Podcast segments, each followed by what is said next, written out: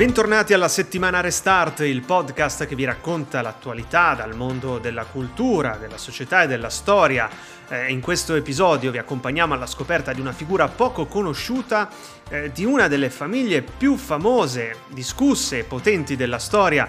Lo facciamo in occasione di Milano Book City, la manifestazione che è dedicata proprio ai libri e al piacere eh, della lettura. Le protagoniste di questo episodio sono Simona Capodanno e Marina Marrazza che ci racconteranno la storia di Rosemary Kennedy. Simona Capodanno è laureata in lingue e letterature straniere, lavora da molti anni come creativa pubblicitaria, giornalista e autrice teatrale, televisiva e radiofonica, e anche docente di master post-universitario in comunicazione e scrittura creativa. Marina Marazza è stata manager editoriale e oggi è scrittrice, giornalista e divulgatrice. Ha fatto studi classici ed è specializzata in storia, società e costume ed è autrice di romanzi e saggi. Insieme hanno raccolto documenti e testimonianze per raccontare la drammatica storia della Kennedy dimenticata nel loro libro Niente lacrime per Rosemary, presentato in Confcommercio Milano durante Milano Book City. Li abbiamo incontrate e ci siamo fatti raccontare la storia di Rosemary Kennedy. Simona, chi era Rosemary Kennedy? Allora, Rosemary Kennedy è la terza figlia, prima femmina, dei, eh, del patriarca e della, ma, della mamma eh, più famosa d'America, e cioè Joe e Rose Kennedy. Joe Kennedy, che è stato un grandissimo imprenditore, un uomo molto famoso e molto potente, direi in quegli anni uno degli uomini più potenti d'America, eh, era colui che per esempio forniva le munizioni all'esercito americano, quindi insomma stiamo parlando veramente di un, di un personaggio estremamente ricco e molto potente. E Rose, Rose Fitzgerald Kennedy, e questo è importante, questo cognome Fitzgerald, era ehm, la figlia di eh, Francis Fitzgerald che, che era stato eh, per due mandati il sindaco di Boston e anche vabbè, era, era, stato il, uno dei, dei, capi, uno dei boss presidente delle, dei Boston Red Sox, quindi scu- importantissima squadra di baseball. Quindi diciamo sono due personaggi estremamente importanti nell'America di quegli anni. Eh, Rose è la terzogenita, viene dopo Joe, che è Joe Jr., il primo, e John, che poi insomma sarà il famosissimo John Fitzgerald Kennedy. E quindi eh, noi raccontiamo la storia di questa mh, mm, figlia che eh, nell'ambito, diciamo all'interno di una famiglia con nove figli è sicuramente quella meno conosciuta. Gli altri, bene o male, qualcosa di importante hanno fatto tutti, ma di lei si sapeva molto poco. E quindi noi abbiamo scritto la sua storia che non è esattamente una storia, diciamo, a lieto fine. Ecco. Marina, la storia di Rosemary è davvero poco conosciuta, anche perché è sempre stata nascosta anche dalla sua stessa famiglia. Fino a quando era bambina Rosemary veniva chiusa in istituti privati e centri medici per cercare di renderla, tra virgolette, normale. Una normalità che serviva per essere accettata all'epoca, soprattutto a livello sociale, dove la famiglia Kennedy non voleva correre il rischio di macchiare il suo buon nome. Senza dubbio. Eh, la cosa che ci ha molto stupite, sia Simona sia me, è che anche negli Stati Uniti d'America, dove si pensa che comunque eh, la storia dei Kennedy sia in qualche modo più nota che da noi in Italia, eh, abbiamo trovato pochissimo materiale che raccontasse la storia di questa donna dal cognome famosissimo Kennedy e dal nome però sconosciuto. No?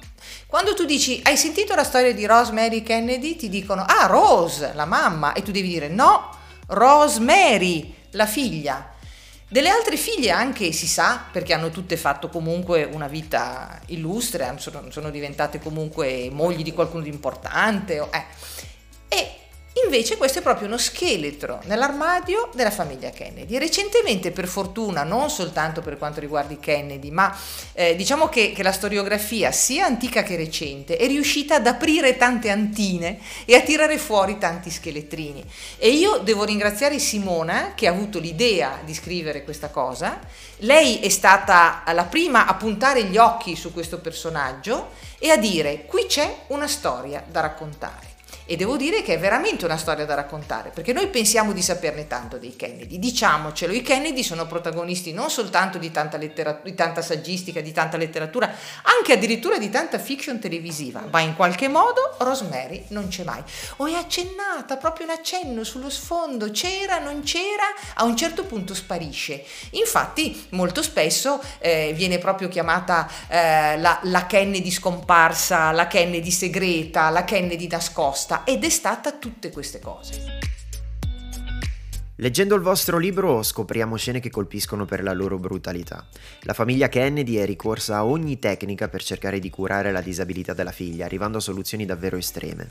Marina, nei documenti che tu e Simone avete trovato e studiato emerge una realtà sconcertante sull'uso di alcune pratiche mediche in quel periodo e che evidenzia ancora una volta la condizione in qualche modo di sottomissione della donna. Se Rosemary fosse stata un uomo, avrebbe subito la stessa sorte? Allora, c'è da dire che eh, proprio da, dai documenti che, che, abbiamo compulsato Simone e Dio è venuto fuori molto bene che questa pratica della leucotomia, che poi è diventata lobotomia, ehm, e che veniva considerata in quel momento come una sorta di miracolo della scienza in grado di risolvere il problema delle disabilità psichiche, è stata applicata a tantissime donne e a tantissimi minori e questo è strettamente connesso proprio con la condizione della donna del tempo. Noi parliamo di una uh, persona classe 1918, quindi parliamo di un'epoca in cui il pater familias o il marito o comunque il, il maschio che in qualche modo era il capofamiglia era in grado, eh, se, se riteneva che la moglie o la figlia avessero necessità di trattamenti di ogni tipo psichiatrico, psichiatrico, chirurgico, qualunque cosa, era in grado di imporre la sua volontà. E quindi senz'altro il fatto che Rosemary fosse una donna in qualche modo l'ha resa più vulnerabile a questo tipo diciamo eh, di terapia. C'è da dire che tutti hanno, e noi nel libro cerchiamo anche di raccontarlo Simone Dio, eh, tutti eh, mh, hanno pensato in qualche modo di ehm, fare quello che hanno fatto per il bene di, Ros- di Rosemary e questo è un altro grosso tema, quando le persone cercano di fare qualcosa di terribile eh, ammantato sotto la scusa del per il tuo bene. Simona, lo raccontavi prima, quella di Rosemary è una storia terribile che purtroppo non ha un lieto fine, una storia di solitudine e abbandono che però forse ha insegnato qualcosa a chi ha conosciuto Rosemary e la conoscerà anche grazie al vostro libro. È una storia che non ha un lieto fine per Rosemary, perché purtroppo Rosemary, che ha vissuto una vita molto lunga, ha vissuto fino a 87 anni, morta nel 2005, eh, ha vissuto eh, rovinata da questa terribile pratica, era entrata nella sala operatoria eh, sorridente, bellissima, giovane, con dei capelli meravigliosi, un, un sorriso stupendo, cantando, eccetera, e eh, esce eh, incontinente, eh, mezza, mezzo corpo completamente paralizzato e in grado solo di fare un verso, quindi non, non parla più. Ne esce completamente disabile e resterà così per tutta la vita fino a quando non morirà tra l'altro circondata da estranei perché comunque lei che aveva ben otto fratelli e genitori verrà eh, curata da delle suore del Santa Coletta di Jefferson nel Wisconsin. Però ehm, ci piace a Marina e a me ricordare che dalla tragedia, possiamo definirla, di eh, Rosemary eh, è venuto fuori qualcosa di bellissimo perché i fratelli e le sorelle, una volta scoperto quello che era successo a Rosemary, si sono operati, ciascuno nel suo ambito, per realizzare qualcosa in favore delle persone meno fortunate. E eh, dalla eh, storia terribile appunto di Rosemary sono nate, grazie alla sorella Eunice, le Special Olympics. Da non confondere con le Paralimpiadi, sono le Special Olympics, sono le Olimpiadi day eh, delle, dei, dei, dei, disabili mentali, vabbè poi in parte eh, di solito risultano anche disabili fisici, ma comunque dei disabili mentali e sono una, una, qualco, una, veramente un'invenzione inclusiva, una, qualcosa di meraviglioso per tutti coloro che hanno delle problematiche di questo tipo e che attraverso l'attività fisica e lo sport eh, trovano un giovamento enorme e anche una ragione di vita. Quindi eh, eh, come diceva Eunice, eh, Rosemary eh, è riuscita a rendere il mondo un posto migliore. Rosemary Kennedy ha reso il mondo un posto migliore e se volete conoscere la sua storia leggete Niente lacrime per Rosemary, scritto da Simona Capodanno e Marina Marazza e distribuito da Fabri Editore in tutte le librerie.